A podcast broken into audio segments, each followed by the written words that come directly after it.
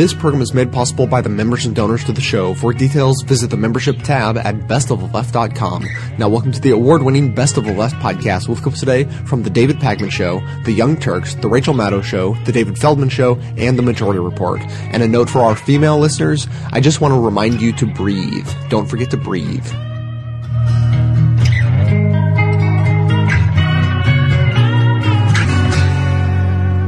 And lastly, there is a bill in the House known as H.R. 358 or the Protect Life Act. I don't have to tell you which party is sponsoring it. And this would actually allow hospitals to let women die instead of having an abortion. The backstory refers to a 1986 law known as, known as EMTALA, E-M-T-A-L-A, which requires providing emergency care to anyone who comes into hospitals. In the case of an anti-abortion hospital with a patient requiring an emergency abortion, and ETMALA, or rather EMTALA, would require that the hospital perform it or transfer the patient somewhere uh, that they, it can be performed.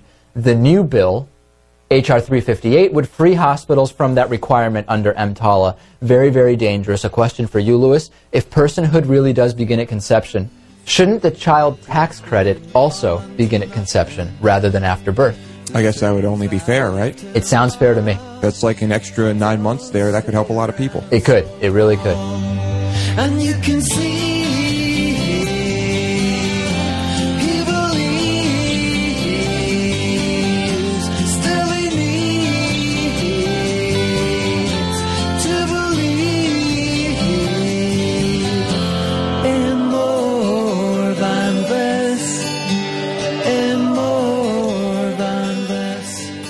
a Wisconsin Planned Parenthood clinic was attacked with a homemade bomb. Uh, the bomb went off at about 7:30 p.m. last night.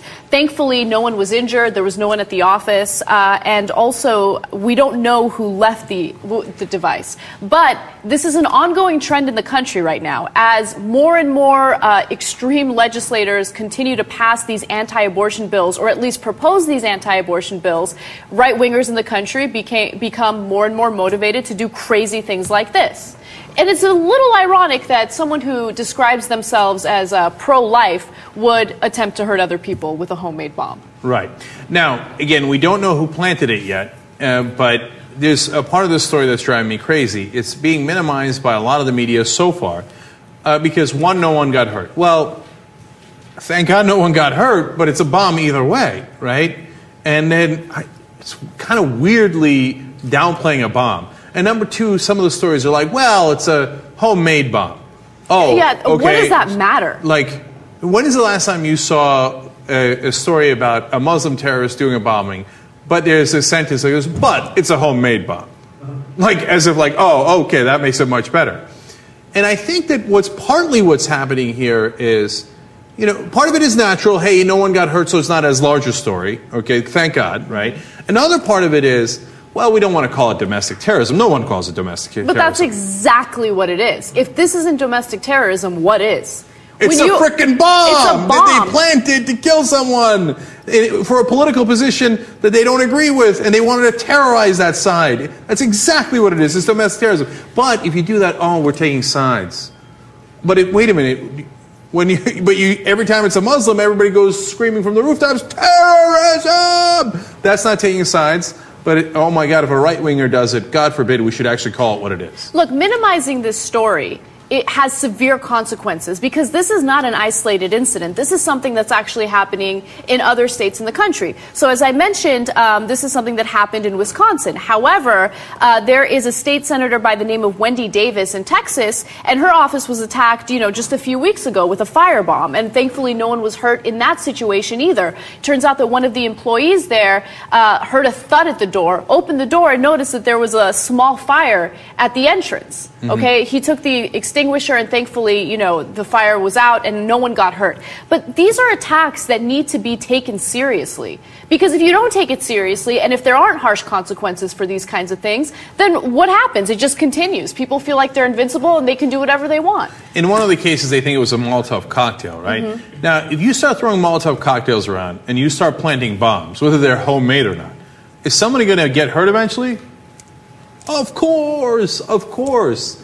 And you know what, to Anna's point in the beginning, it, it's not just the legislation that's being passed against abortion, et cetera. along with it comes tremendous propaganda and hype. Oh my God, these are baby killers and et cetera, et cetera. And then it's to the point where it drives people who are already unstable. And that's what you have to worry about. I mean, you don't, for your own side, you don't have to worry that the 99% of the people who are listening to you are going to go crazy and start throwing bombs around. But you do have to be concerned that there are some unstable folks. And if you keep saying, hey, like baby killer, baby killer, baby killer, somebody's going to go, oh my God, I got to stop the baby killer by murdering. And ironically, be in the pro life position. Look, that's why Tiller is dead. Let's keep it real. That's why he was gunned down. Um, and, you know, that's why when you have these right wing organizations publishing lists of doctors that has detailed information as to where you can find that doctor, where that doctor lives, that's why it's so problematic. Because they're inciting violence. They're basically telling people, like, here are the baby killers. Here's where you can find them. If you want to use a Molotov cocktail, we're not telling you to do that. We're just giving you guys the information. And, and Bill O'Reilly, as, the, as Anna's example is pointing out, called Dr. Tiller, Tiller the baby killer, over and over again on his program. And then after he was shot by someone who thought he was a baby killer, said, Well, I can't believe it. it's outrageous that anyone would point out what I said as the reason he might have gotten shot. Except for the fact that, you know, oh, it's not, he's not solely responsible. And of course, the guy who did the shooting is ultimately responsible. But can you not see that that might have incited him? Can you at least not pause and go, hey, you know what? Maybe I should be a little bit more careful because look at one of the possible results that I, at least in some way, contributed to. No, but the guy has no off button. Evil has no off button. Right? So he's like, let's just plow forward. You know, I looked up some numbers uh, to find statistics on the number of hate crimes uh, directed toward, you know, abortion clinics, uh, clinics that not only do abortion but have other services as well. I found out some pretty shocking statistics. Since 1977, there have been over 59,000 acts of violence at U.S. abortion clinics, seven murders, 343 death threats, which I think is actually pretty low uh, considering all the number of uh, acts of violence, and also 942 acts of vandalism. And these are all uh, numbers cited by the National Organization for Women. Okay, so that's really interesting because whenever the right wing does uh, an act of domestic ter- terrorism, this, oh, no, no, it's a lone person, doesn't count. So, uh, you know, for Muslims, they're all part of this uh, global Islamic jihad conspiracy, right? Uh, but when right wing does it, it's not coordinated. 59,000 attacks. At what point do you call it coordinated? At what point do you say, hey, you know what? Maybe they're all doing it because of their ideology against the same target, which would make it in the same exact sense that the global Islamic jihad is coordinated, certainly coordinated, and definitely terrorism. And finally, you know, when we talk about this anti abortion legislation, I just want to show you what the trend is because a lot of people will deny that there's this war on women, but when you look at the numbers and the number of anti abortion legislation that's being proposed in recent years, you're seeing this huge jump. So I'll give you an example. Legislators introduced more than 1,100 provisions last year that chip away at women's reproductive rights. According to the Guttmacher Institute, uh, and enacted 135 of them by the year's end. By contrast, there was 89 of these provisions enacted in 2010, 77 in 2009, and only 34 in 2005 under George W. Bush. So the anti choice, anti women legislation is, you know, uh, tr- increasing tremendously. And uh, now all of a sudden, some of the bombing seems to have picked up as well. And, you know, go out there, a little fun game for you guys. See how many of the media outlets actually call it a case of terrorism, let alone how many media outlets even cover it. My guess is there's going to be very, very few that call it domestic terrorism. And I don't know what else you would call a bombing that's ideologically driven.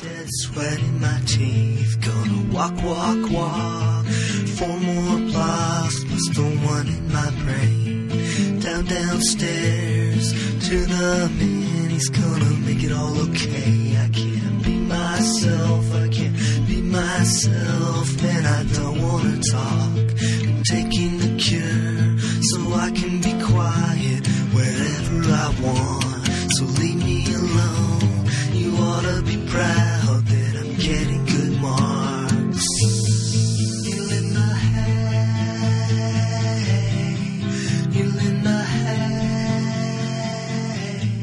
There are two big political stories in Wisconsin today, right? One is today's Republican presidential primary, which has been won by Mitt Romney.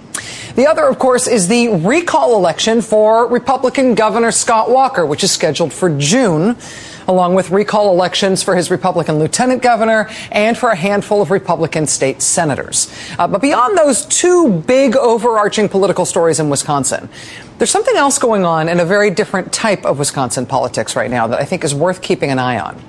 Police in a place called Grand Chute, Wisconsin, which is near Appleton, uh, say somebody placed a homemade explosive device on an outside windowsill of the local Planned Parenthood clinic on Sunday night. A small fire broke out when the device exploded, but it had burned itself out by the time fire crews arrived on the scene. Now, the FBI is reportedly helping local authorities with this investigation. Since the clinic was closed at the time, nobody was in the building when the device exploded. Planned Parenthood of Wisconsin says there was minimal damage to an exam room, and they say that the clinic has already been reopened. Today, local police in Grand Chute say they arrested a suspect in this bombing. Grand Chute police saying today that the arrest was actually made last night, but no charges have been filed. Meanwhile, at the federal courthouse in Madison, Wisconsin, a grand jury has handed down felony indictments against a man accused of having traveled from his home in Marshfield, Wisconsin to Madison with the intent of killing doctors at Madison's Planned Parenthood clinic. The man's name is Ralph Lang. He was arrested in May, nearly a year ago, after he accidentally discharged a gun in his motel room. The bullet passed through the front door of his room and then it crossed the hall and went through the front door of another room in the hotel he was staying in. According to the federal complaint filed against him, when police arrived and asked him why he had a gun, Mr. Lang told them that the next day he planned to go to the Madison Planned Parenthood clinic with his gun, quote, to lay out abortionists because they are killing babies.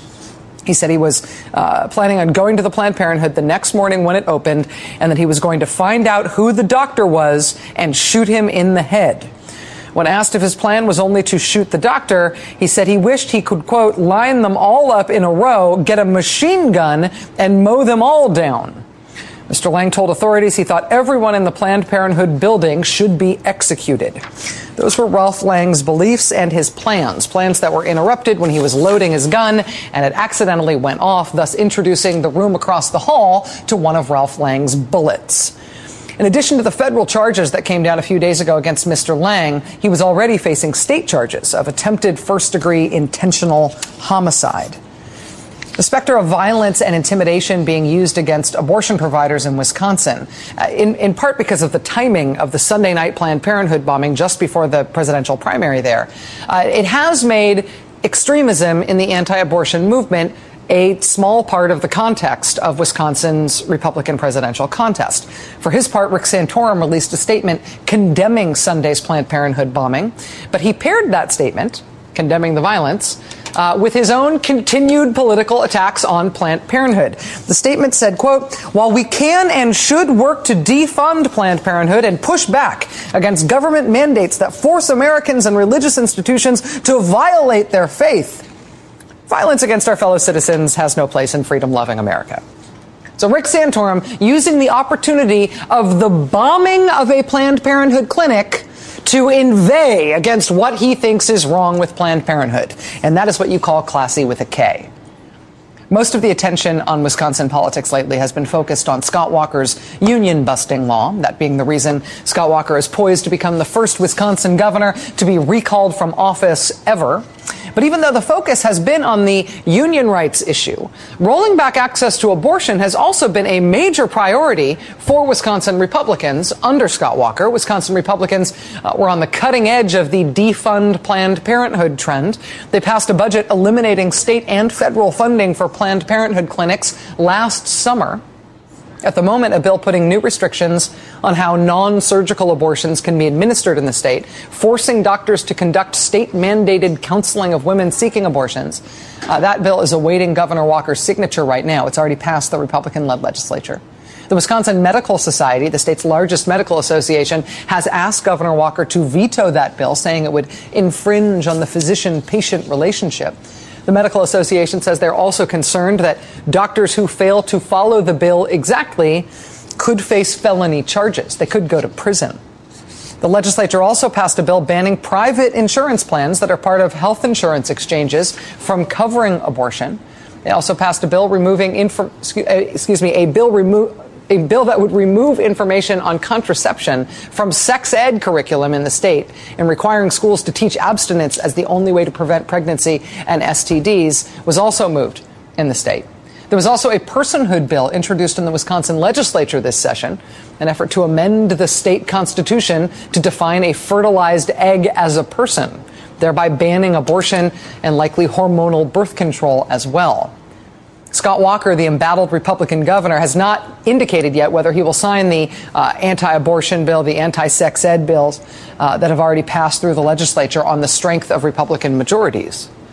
But it should be known that Scott Walker is a man with solid and long standing credentials in anti abortion politics. It's how he started in politics. He led an anti abortion group when he was in college at Marquette University. He's against all abortion in all cases, including in the cases of rape and incest. If you become impregnated by virtue of rape or by virtue of incest, Scott Walker believes the government should force you to bear the child that is the result of that pregnancy. Scott Walker was endorsed in his run for governor by a radical anti abortion group called Pro Life Wisconsin. And that doesn't sound all that radical by its name. But Pro Life Wisconsin is a group that opposes not only all abortions without exception, but they also oppose all forms of contraception as well. In their endorsement of then candidate Scott Walker, the organization said Pro Life Wisconsin Victory Fund supports candidates for public office who demonstrate a commitment to protect each and every innocent human life in all circumstances and at all stages of development. To be 100% pro life is to know that a human life begins at fertilization and that there may never be a legal exception. The Republican fight against union rights in Wisconsin has drawn all the focus over the last year. But there is another Republican fight being waged in Wisconsin right now the fight against access to abortion and birth control. And the next stage of that battle is now in the hands of Governor Scott Walker, a man who is two months away from an historic recall election that could remove him from office before the end of his first term.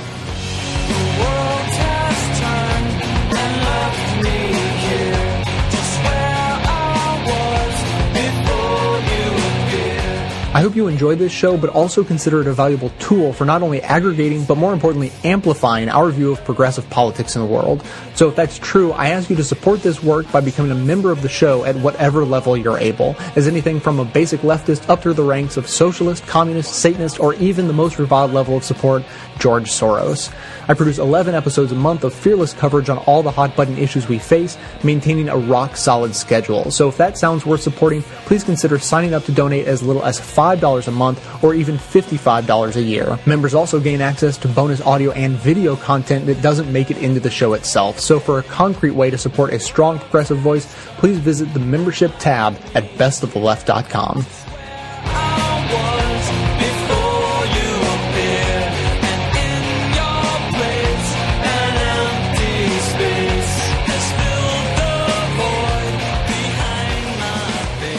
We're talking with Jacob Sager Weinstein, who has written for The Onion, The New Yorker, McSweeney's, and he is the author of a brand new book that I cannot recommend enough called How Not to Kill Your Baby, the revolutionary new way to raise perfect children, get them into a good med school, keep them safe from ever being sad about anything, and who are we kidding? It's a parody. Please welcome comedy writer extraordinaire Jacob Sager Weinstein. Hello, Jacob. Uh, hey, David. Thanks for having me on. Now, we are talking via Skype. You are in London. I, I am indeed. The, the posh Oxbridge accent, I'm sure, was a dead giveaway. Yes, and you are living and working in London. You are living my dream, and not just because your wife is beautiful. You have two kids too, right?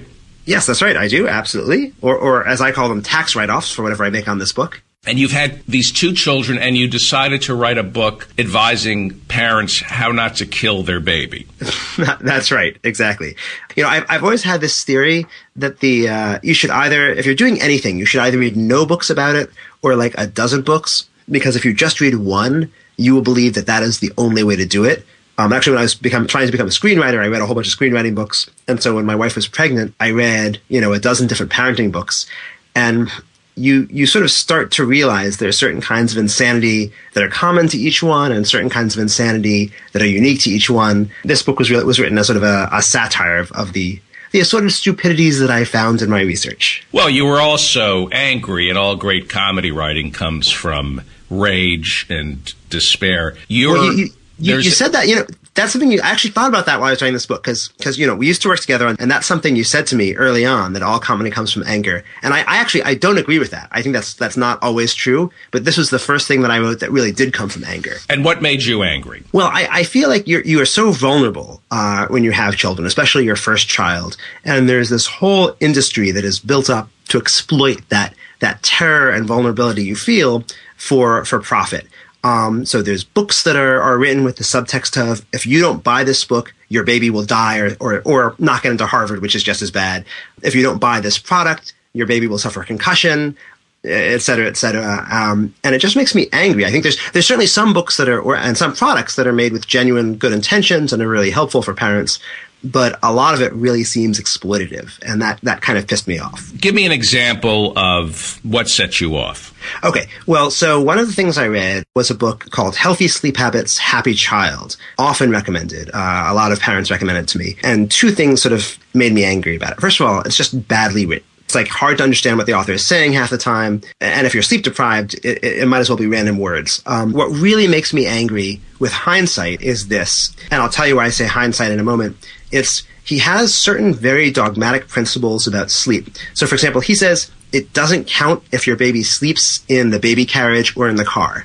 Not just, you know, it's a bad habit, try to get them to sleep at home. It doesn't count. He actually has something in his book, and I'm paraphrasing, but he says if your ba- if you're out and your baby falls asleep in the carriage, then just tell yourself, well, I failed this time. Next time I'll do better. So, but at the time, you know, I'm the youngest kid. I've never been around babies. Um, this is this, was our first. So for all I know, this is true. This is a sleep expert. I should I should believe him. So I sort of talk, was talking to my wife about that. I read that passage. She is the oldest of four children. She's actually experienced real life babies. So just she just sort of rolled her eyes and told me that was not going to happen. That the baby was going to sleep in the car. The baby was going to sleep in the carriage. So sort of now that I've had two kids and I realize just how harmful and terrifying and misguided that advice is, I'm retroactively really angry, angry that he gave it, but even more angry that I actually sort of believed it for a little while. And this is for the benefit of the parents and not the baby. The, the, the advice he's giving, or Yeah, sleep deprivation is really about having working parents who need the baby to sleep around their schedule, not the baby's schedule. Well, that is that is a subtext you sometimes get, um, and I sort of, you know, one of the things. By the way, the thing that angers me most of all of my whole parenting experience is something that does not come from books. It's when you tell an experienced parent that you're having a hard time sleeping, and they sort of chuckle and they say, "Oh, you'll never get a good night's sleep again." Because like they have clearly forgotten what those first six months are like. Where you know there's like there's like one level of sleep deprivation where it's not safe for you to drive, and there's even a level beyond that where it's not safe for your baby to go to The Hague because that level of sleep depri- deprivation is a war crime and he will be prosecuted for it. And I think parents sometimes forget that. By the time your baby is like five, you know, he's waking you up at six in the morning, but he's sleeping through the night. But but when it's Guantanamo style sleep deprivation, it's just another matter entirely. Right, right. It is incredible not to trivialize people who actually do do damage to their kids, but it's amazing the number of people who don't do damage to their kids. Yes. It really Yes. is. It does speak. When, whenever I get cynical about humanity, I think of all the people who put up with so much crap from a newborn baby. And Yes. there is something really beautiful and encouraging about our species because we, we don't kill our babies. We, we, we put up with a lot from babies that if it were another human being in our home, we would probably kill them. Yes, absolutely. I mean, you know, I, I lived with my wife for many years before we had children, and if she had, you know, woken me up in the, at three in the morning and then pooped on me, it would have been the end of our relationship. That's not why I heard about you, but go ahead.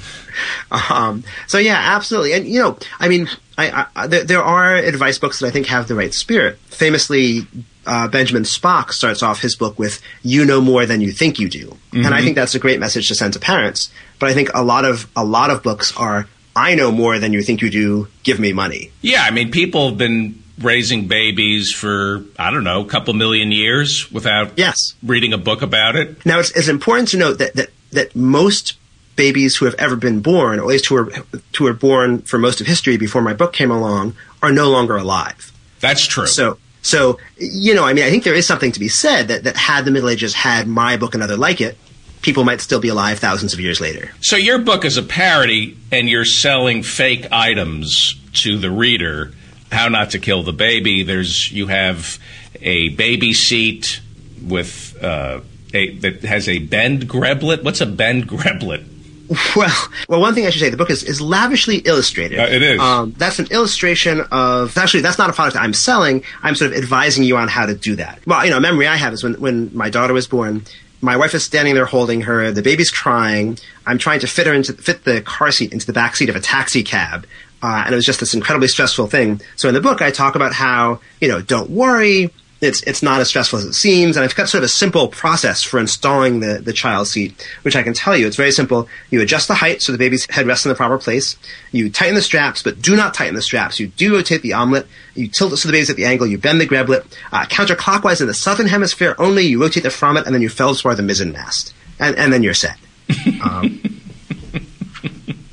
and then, then the other thing is, I, on, on the following page, I then have exactly the same instructions to, to help women breastfeed. Which a man should always be the one who advises a woman on how to breastfeed. Yes, and, and, and if possible, I would say, based on my research, not only should a man advise women, he should do so in the most condescending uh, and insulting terms possible. Absolutely. Yes. Thank you, Darrell Issa. And how should a woman breastfeed? Well, you know that may seem intimidating, but it's actually it's very simple. What you do is uh, you bend the greblet, you feldspar the mizzen mast, you adjust the ba- height so the baby's head rests here, you tilt them at a 45 degree angle and a counterclockwise in the southern hemisphere only, uh, and then you rotate the frommet and you're set. I see. Now that's interesting because I'm a man. I'm a man, and that makes me feel stupid. So imagine how a woman must feel hearing that. Yes. And, and that's only, by the way, this is this is saying how to breastfeed. This is not even getting into the question of how long do you breastfeed? Do you breastfeed? You know, do you stop before the kid goes to college, after grad school? It's that in itself is a whole source of anxiety, and because it's a source of anxiety, it's a source of potential profit uh, for various experts selling books. How happy should a kid be when they're growing up?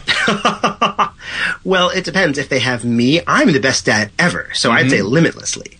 But for an ordinary schlub, I think I think they're gonna be miserable sometimes. And I think that that part of what these books are selling is this idea of perfection. That if you do things right, your kid will always be perfectly happy, which which is nice. But the, the, the flip side of that is that if you if your kid is ever unhappy, it's because you've screwed up. Mm-hmm. Toilet training. Yes. Have you mastered it yet? Uh, I, I, have. I, I, put my wee in the potty every time. I'm very proud of that. Oh, you mean for my kids? Yes. What is the secret to toilet training? Okay. Well, um, you know, one thing that I think is very important when you're using words to sort of talk about your kids' private parts, you have to speak sort of very casually with no tension because kids can sense tension. And if, if they sense you're sort of tense when you're talking about their genitals, they'll think there's something dirty or shameful and they'll withhold and they'll be constipated. So for God's sake, whatever you do, do not get stressed when you're discussing toilet training because you, you can, you can screw them up forever if you are too stressed. So just relax. It's okay. Don't think about all that can go wrong. what is the a- what is the age at which a person should finish their toilet training? Well, it, it's like chess. It can take minutes to learn, but a lifetime to master.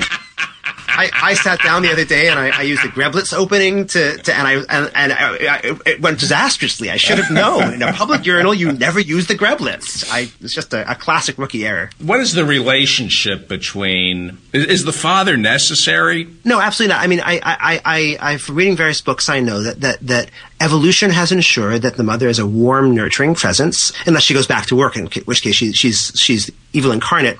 And and the father is basically a penis with legs. He's absolutely useless. Men can't nurture. Um, men basically would drop the baby on its head, left to their own devices. The one thing I've learned from these books is that if you speak to dads with lots of sports metaphor, then you can maybe get it through their thick skull how to actually take care of the baby. So actually, what, what I did is I, I, painted football lines on my baby so I know to hold her tight and not let gravity, which was the opposing lineman, knock her out of my arms. And mm-hmm. then I got it. Should the father be in the delivery room? And if so, what should a father know about birth and seeing the baby born? The father should definitely be in the delivery room. If possible, he should be wearing blindfolds and earplugs. If it's not possible, and if he actually has to witness the miracle of life, I, I think the important thing for him to do is to be there to encourage the woman and especially to tell the woman to push. If you didn't tell the woman to push and, and the only motivation she had was another human being inside her uterus, then, then she would just sit there and do nothing. So what she really needs is somebody who actually does not have a uterus yelling in her ear to push. That, that, I highly recommend that technique. I think you're absolutely right because I was in the delivery room and I think my wife would not have known to push if I didn't, uh, and to breathe also. Yes. Oh, absolutely. Yeah. Yeah. You. I mean, you would not be surprised. This is why. This is why single motherhood is a problem because women women suffocate to death if the guy is not there to say breathe. oh, excuse me. Sorry. H- hold on a minute. Honey, breathe. the, the kid is four years old now, but I just you just can't be too careful. Now, what about pets? Because I always view children as pets. If you already have a human pet, do you need another species in your house as a pet? Well, this is actually a really interesting scientific question because, uh, on the one hand, there's some evidence that early exposure to pets will help prevent allergies later in life. Mm-hmm. Uh, on the other hand, there's evidence that early exposure to pets will cause allergies later in life. So the key is to have a pet and not have a pet at the same time. Um, actually, one of the products I sell is the official How Not to Kill Your Baby's Schrodinger's Cat in a Box, which is simultaneously alive and dead at the same time. Uh, therefore, it takes care of both sides. I- I'm going to buy that. Now, now, do check your homeowner's insurance because sometimes it's invalidated by the presence of quantum paradoxes in the nursery. But uh, as long as it's not, you're good to go.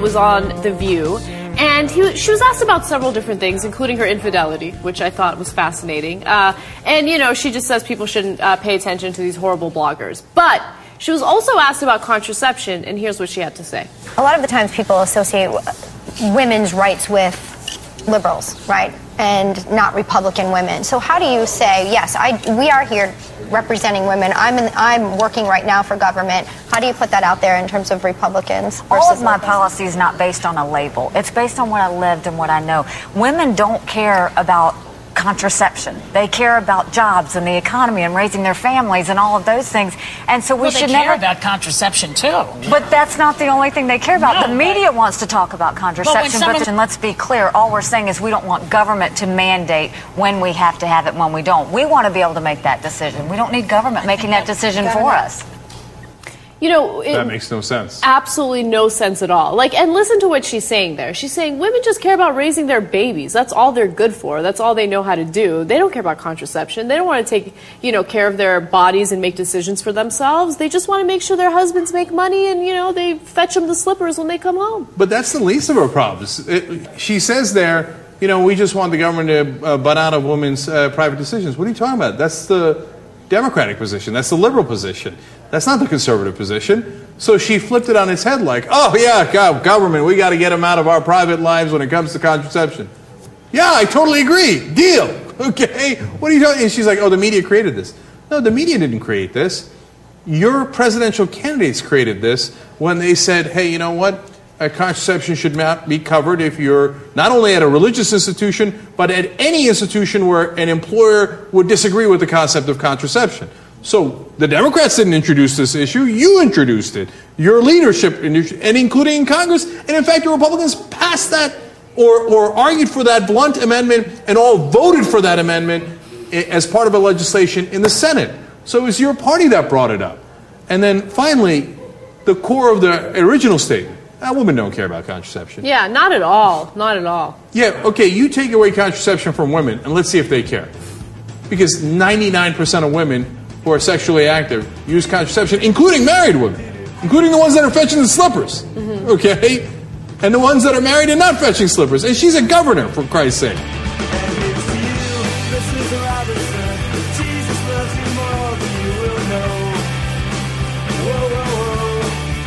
As an anti consumerism advocate, I'd like to encourage you to shop less, don't buy things you don't need, and only buy the necessities from local, independently owned businesses. That said, if you don't take this good advice, then at least there's a way to shop that helps support this show at the same time. Simply click through to Amazon.com, just one of the major companies under constant boycott by one liberal cause or another, from the banner posted at bestoftheleft.com. Better yet, click through just once and bookmark that link to use every time you shop. Your shopping experience will be identical to normal. It will cost you nothing extra, but 7 to 8% of the cost of your order in soulless corporate blood money will be siphoned off and used to tremendously support the production of this show.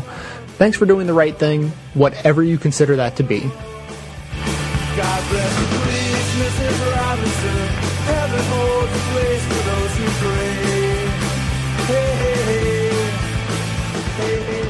By the way, Scott Walker, speaking of, of uh, anti-woman policy, Scott Walker also quietly signed into law another anti-abortion bill and an abstinence bill on the eve of Easter. This is a ban on abortion coverage and policies obtained through a health insurance uh, exchange set to be created under Obamacare in 2014 if it is not struck down by the Supreme Court. The only exceptions would be rape, incest, or medical necessity.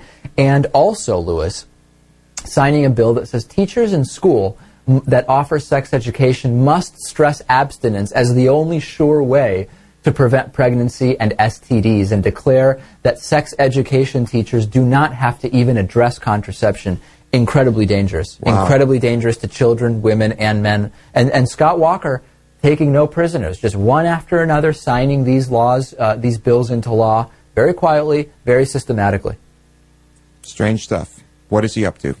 he could be recalled in the next two months.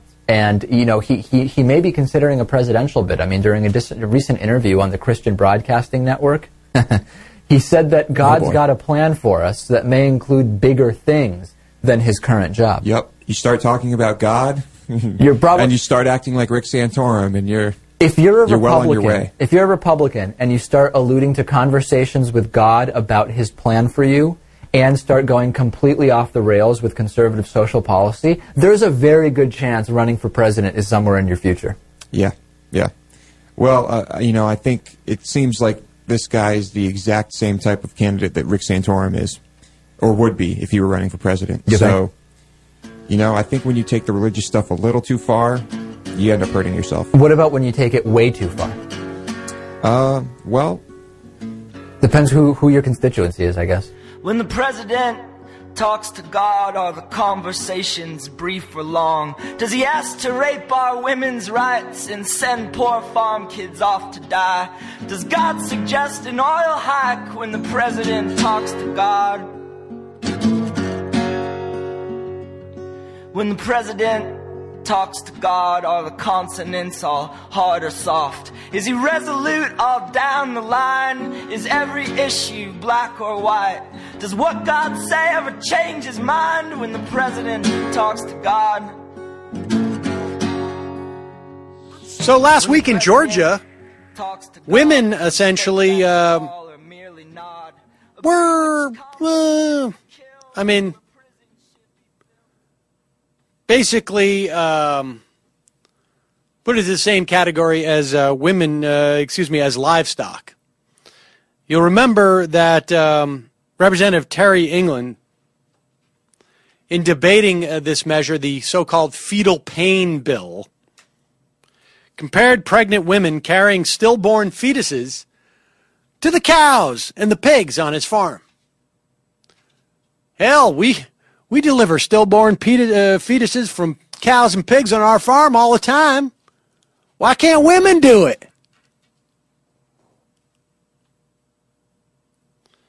Uh, let me let me quote him. If farmers have to quote deliver calves, dead or alive, then women carrying a dead fetus uh, should have to carry it to term. And uh, the Georgia House passed this uh, Senate approved bill Thursday night of last week that criminalizes abortion after 20 weeks. HB 954 excludes a woman's, quote, emotional or mental condition, which means women suffering from mental illness would also be forced to carry a pregnancy to term. The only exemption uh, provided by this bill is an exemption for medically futile pregnancies or those in which the woman's life or health is threatened. Uh, the medically futile, though, is uh, rather vague. And um, because the fetus must be diagnosed with an irreversible chromo- chromosomal or congenital anomaly that is incompatible with sustaining life after birth.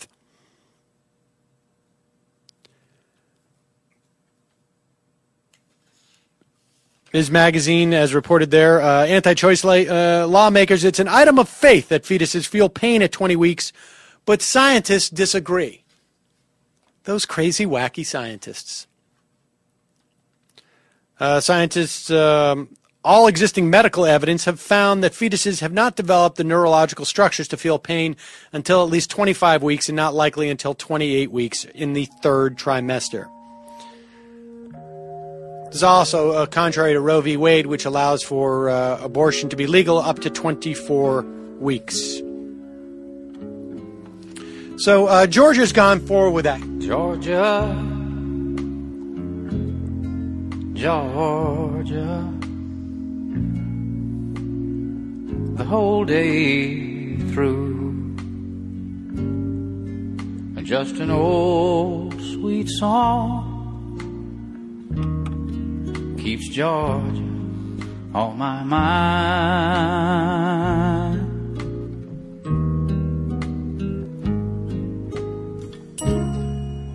Georgia, Georgia. Here was strike one. If the Democrats said we had a war on caterpillars and every mainstream media outlet talked about the fact that Republicans have a war on caterpillars, then we'd have problems with caterpillars. I mean, the fact of the matter is, is it's a fiction.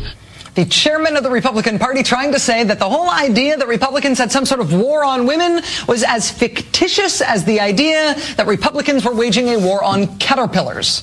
Uh, this was strike one. This was a swing and a miss from Reince Priebus, not only because his party has earned the war on women thing through all sorts of dis- demonstrable stuff like restricting access to contraception and opposing equal pay for equal work and going hog wild against abortion rights, not only because of the substance of it, but also because comparing women to caterpillars is not an awesome way to convince women how much respect you have for them. So that was. Thank you. Strike one. Uh, then they gave it another shot. Not the chairman of the Republican Party, but the spokesman for the Republican Party, Sean Spicer. Remember that name, it's coming back. Uh, Mr. Spicer said the problem with the war on women idea was not the women part of the war on women phrase, but rather the war part of the war on women phrase. He said it was borderline unpatriotic for anybody to use war as a political metaphor. And yes, Mr. Spicer is the spokesman for the party, the, the Republican Party. That's their website right there, uh, headlining one of the many wars that they have declared concerning President Obama. In this case, the war on coal. So that was strike two. Uh, the next batter up to the plate was the top Republican in the Senate, Mitch McConnell.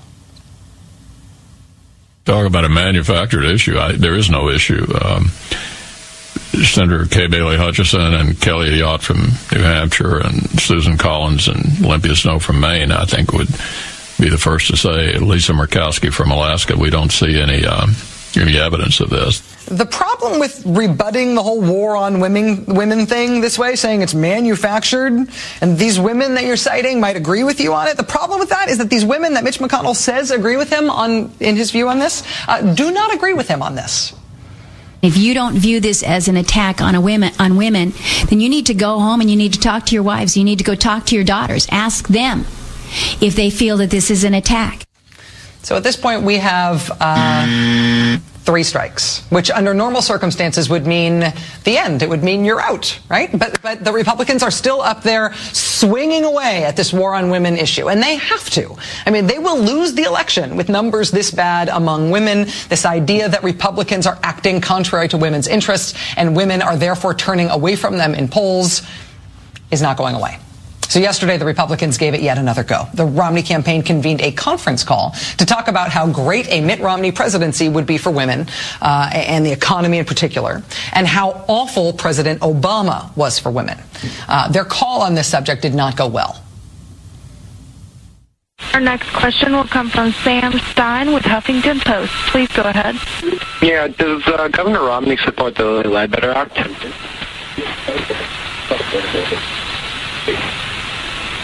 And we'll get back to you on that.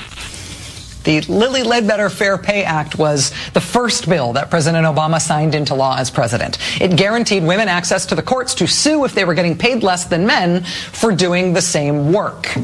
It's a really high profile thing. The Romney campaign apparently had not prepared an answer on whether or not their candidate supported that idea. So that was strike four. But since that didn't exactly happen in private, that was, after all, on a press call that they themselves called. That was a call full of reporters hearing that. The Romney campaign knew they had to try to fix that problem they created for themselves. So they stepped back up to the plate. They put out a statement saying that Mitt Romney would not repeal the Fair Pay Act if he became president, even though they didn't say if he would have signed it himself. Then they rolled out a bunch of female Republican surrogates to reassure everybody that Mitt Romney supports fair pay. That, of course, constituted strike five because those surrogates that the Romney campaign rolled out did not themselves vote for the Fair Pay Act. So they don't particularly support it either. Trust them.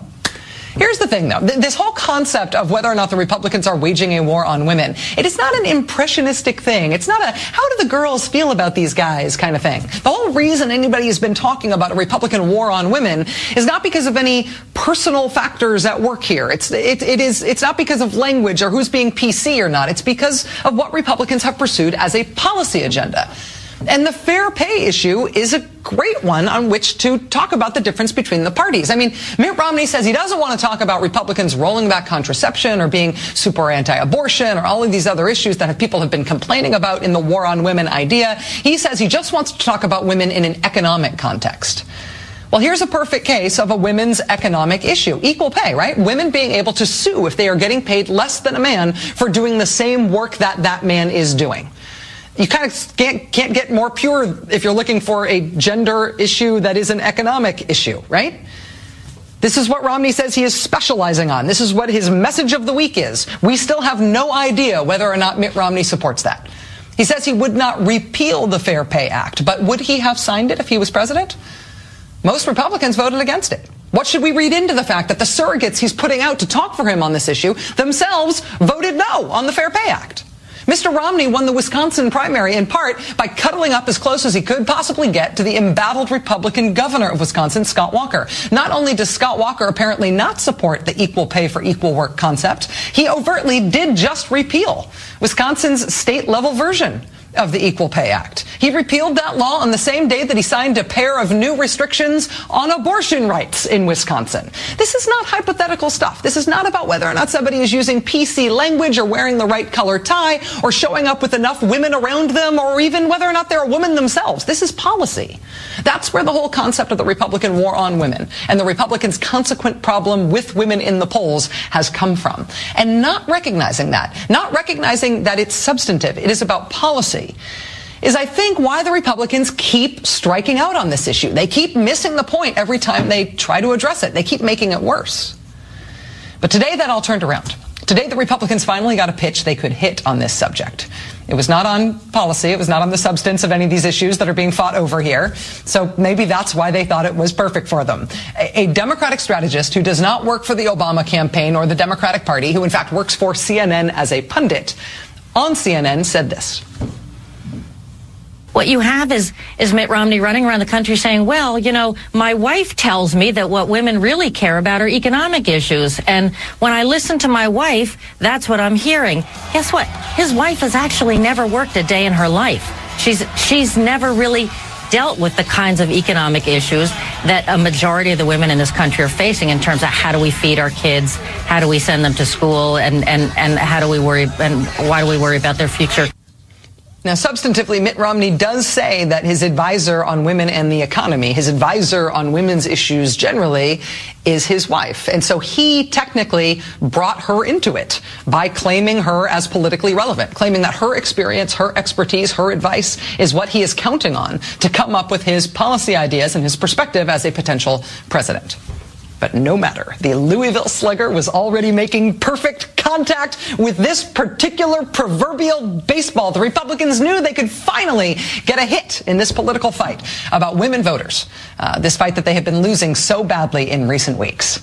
So after putting Ann Romney all over the TV machine, the Romney campaign then convened another conference call on women and the economy, but it was actually just another round of Romney surrogates condemning this pundit, Hillary Rosen, for what she said. One surrogate saying that in insulting Ann Romney this way, Hillary Rosen actually spoke for what President Obama really felt about women.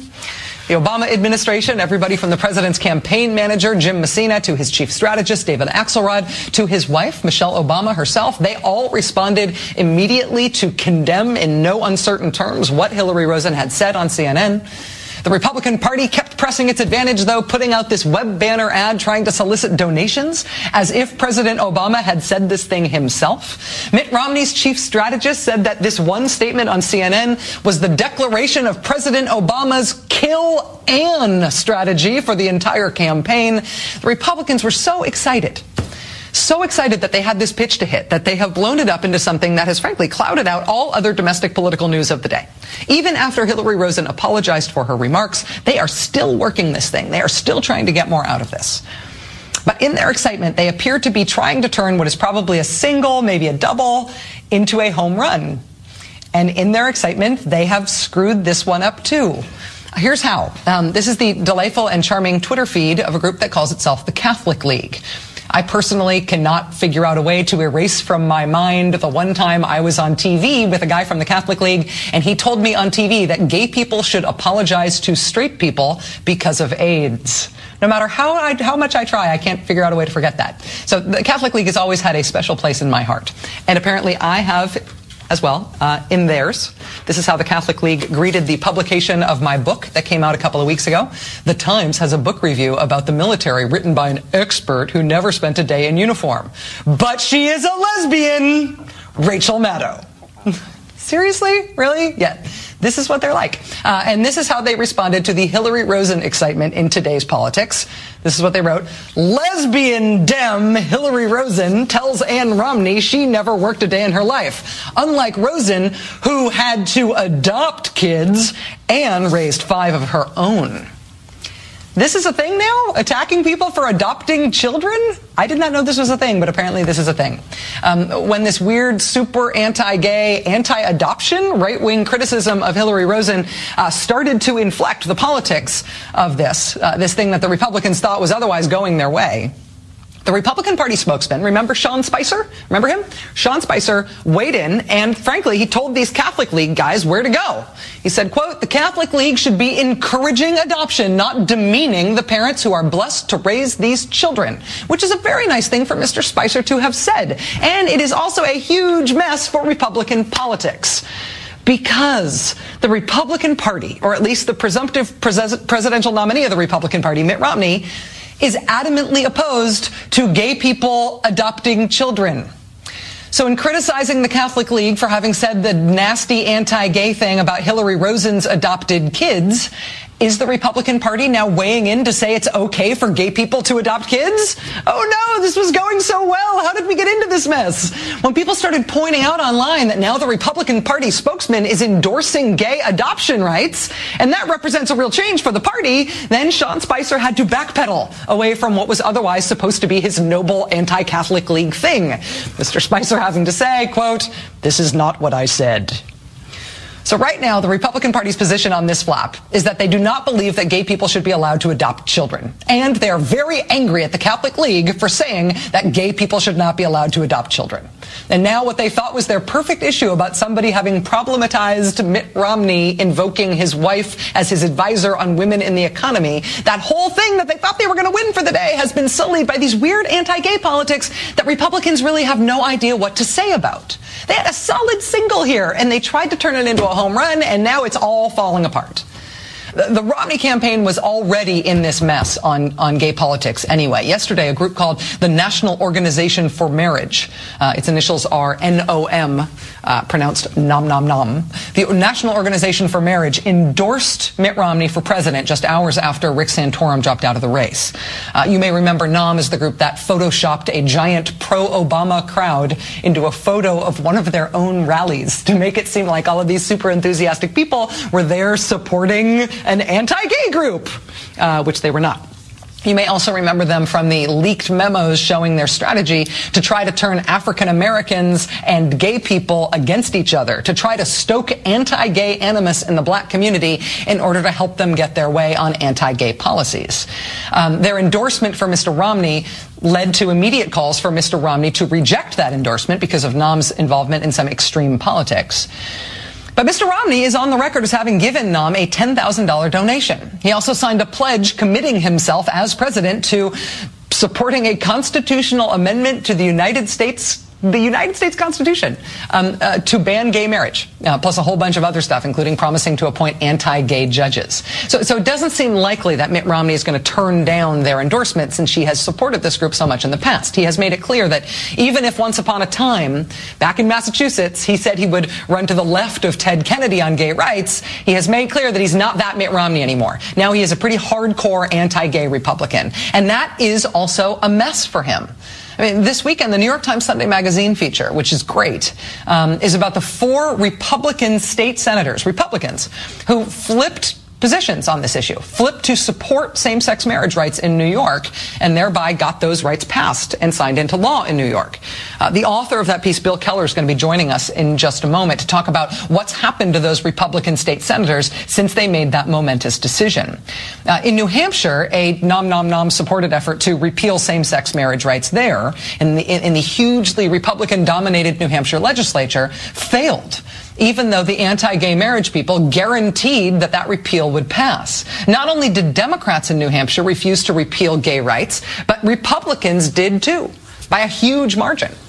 The Republican Party is definitely still anti-gay, broadly speaking, but it is sprinting in the other direction. Politico.com front paging a story today about how three of Mr. Romney's top donors, guys who have been writing him seven-figure checks already, are also major supporters of same-sex marriage rights. So yeah, maybe Mitt Romney has a billionaire to spare, but three of the hedge fund zillionaires who have given him more money than almost anybody are very pro-gay marriage rights. And so you know, Mitt Romney has wanted to seem like he's to the left of Ted Kennedy on gay rights.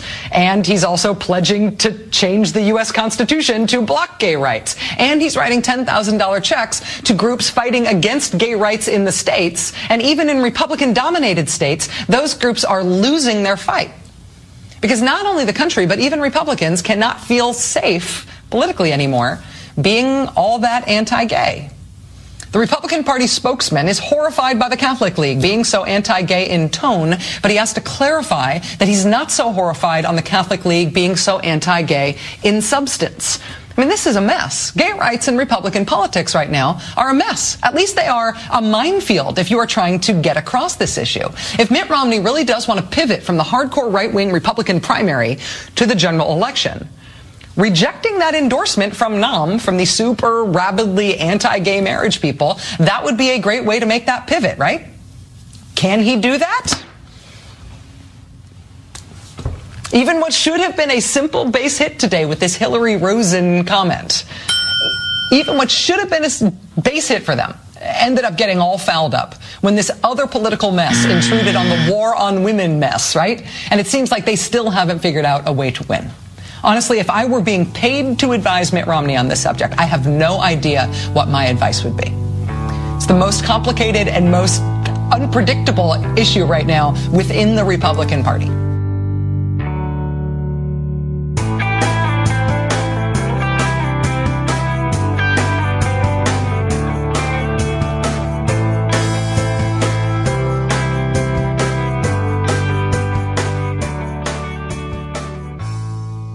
Thanks for listening, everyone. If you would like to leave a comment, question, or activist call to action to be played on the show, the number to dial is 206-202-3410.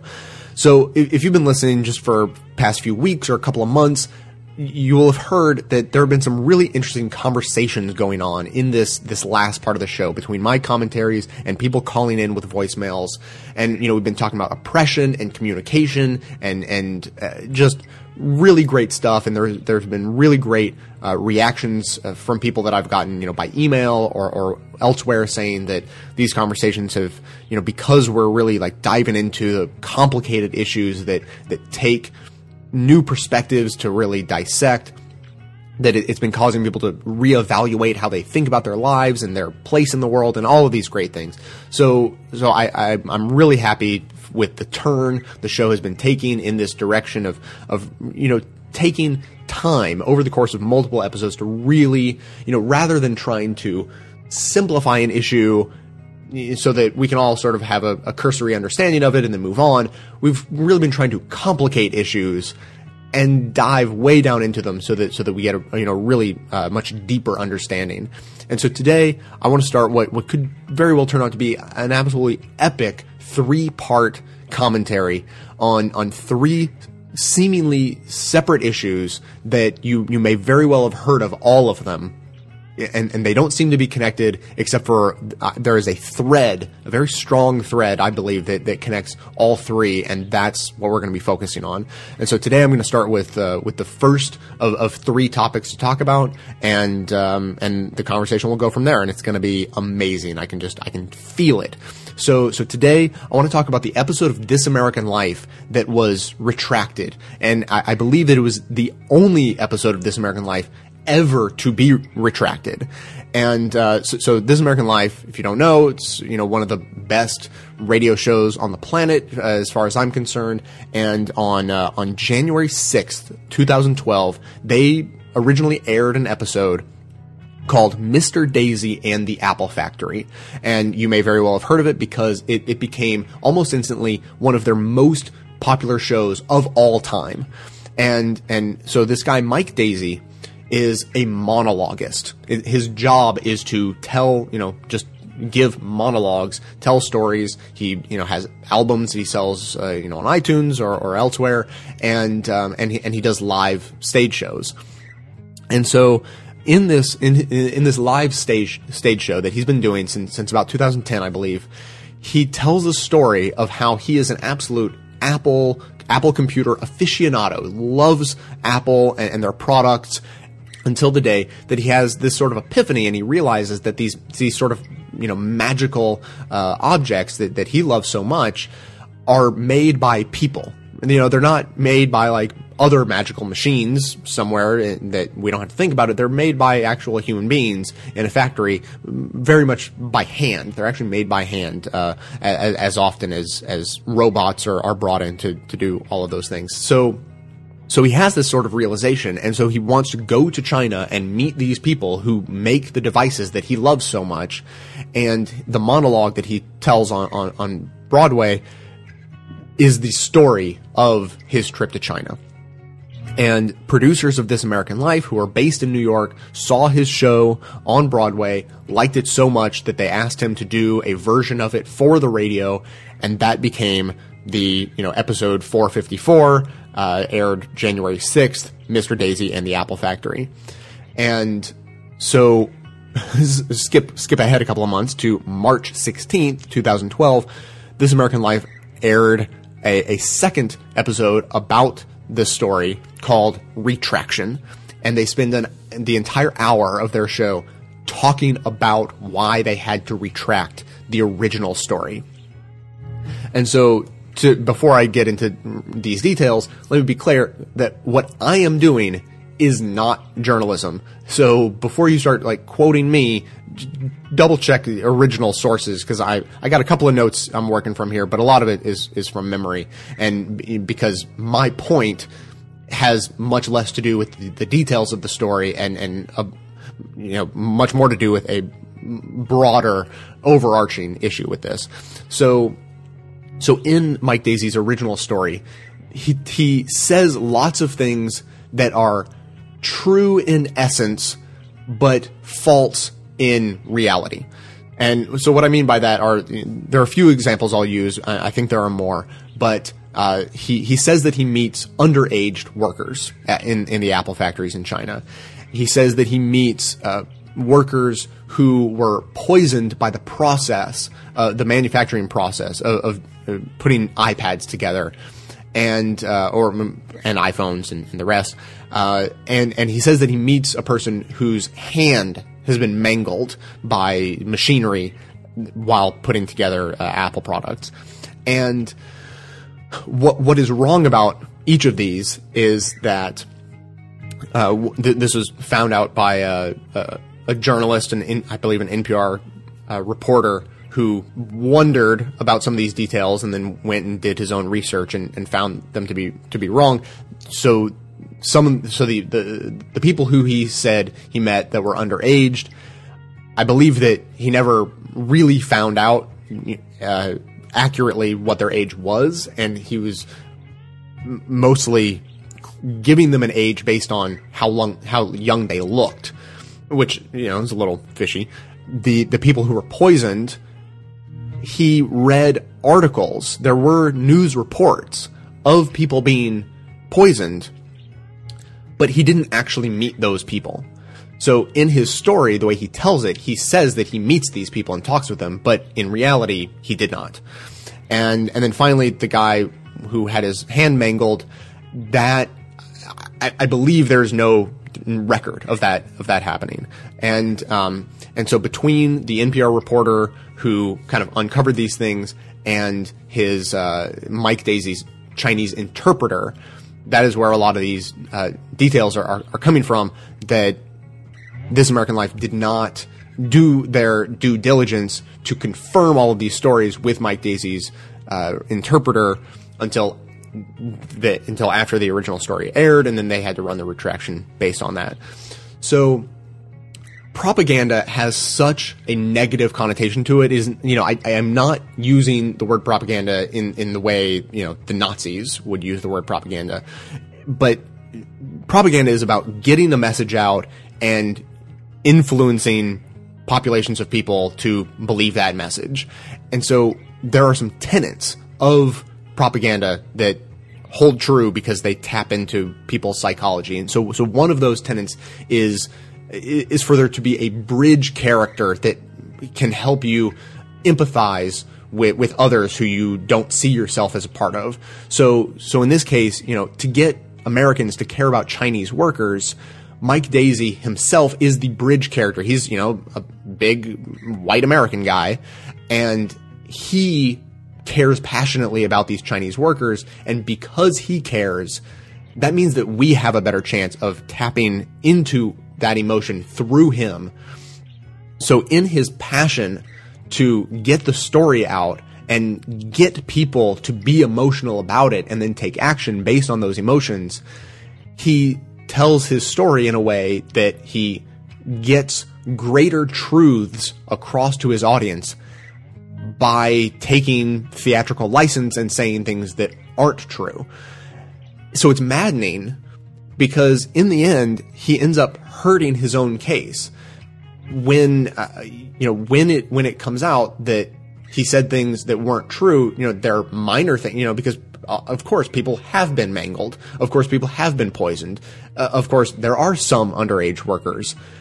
And, but when he says things that are true in essence, but false in reality, that opens the door wide for critics to say, "Oh, see, I knew he was lying. We shouldn't regulate Apple, or you know, Apple shouldn't have, you know, they, they don't have to make any changes because everything's going fine because this guy said things weren't fine, but he was lying." And so, in the retraction episode that This American Life posted, uh, they they interview Daisey, and and I'm quoting from an article written about the retraction, and and so Schmitz is the uh, journalist who realized that some of these things weren't true, and Cathy is Mike Daisey's original interpreter. And so, referring to the interview with Ira Glass, being confronted with having uh, said things that weren't true on the radio, this is from the article. Daisey never flat out admits to lying. Instead, he says that lots of the facts refuted by Schmitz and Cathy, including the underage workers and the man with the deformed hand, are true in a, quote, theatrical context, unquote. And then this is directly from the show himself, uh, you know, the show itself. This is what Mike said on the show.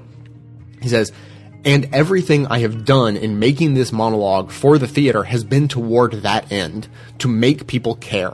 I'm not going to say that I didn't take a few shortcuts in my passion to be heard, but I stand behind my work. My mistake, the mistake that I truly regret, is that I had it on your show as journalism, and it's not journalism, it's theater.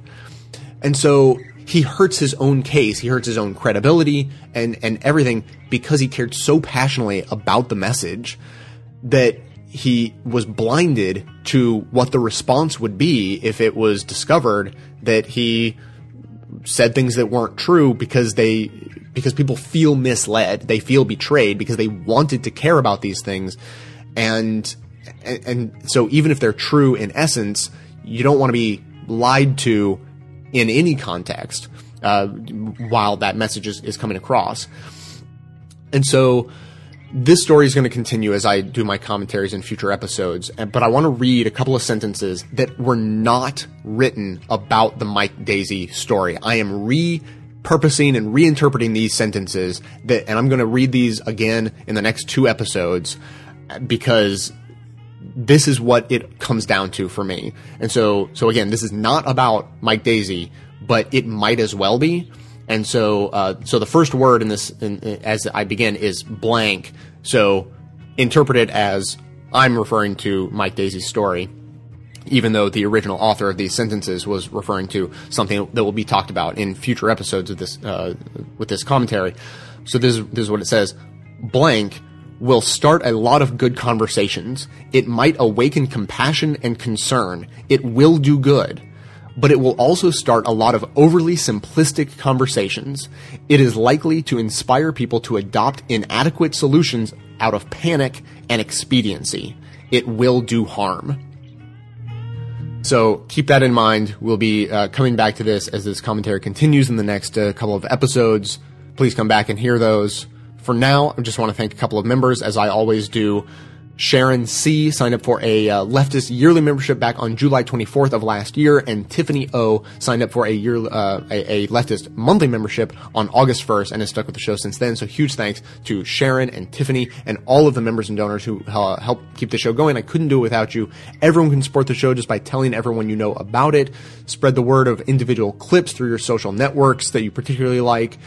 Stay tuned into the show by joining up with us on Facebook and Twitter. And for details on the show itself, including links to all of the sources and music used in this and every episode, all that information is always posted in the show notes on the blog. So coming to you from far outside the conventional wisdom of Washington DC, my name is Jay, and this has been the Best of the Left podcast coming to you every third day, thanks entirely to the members and donors to the show from bestoftheleft.com it's now black and white. Cause you took apart a picture that wasn't right. Pitch burning on a shining sheet.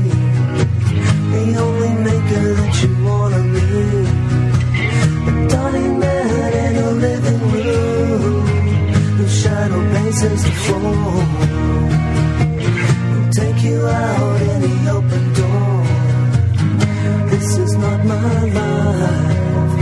just a fact.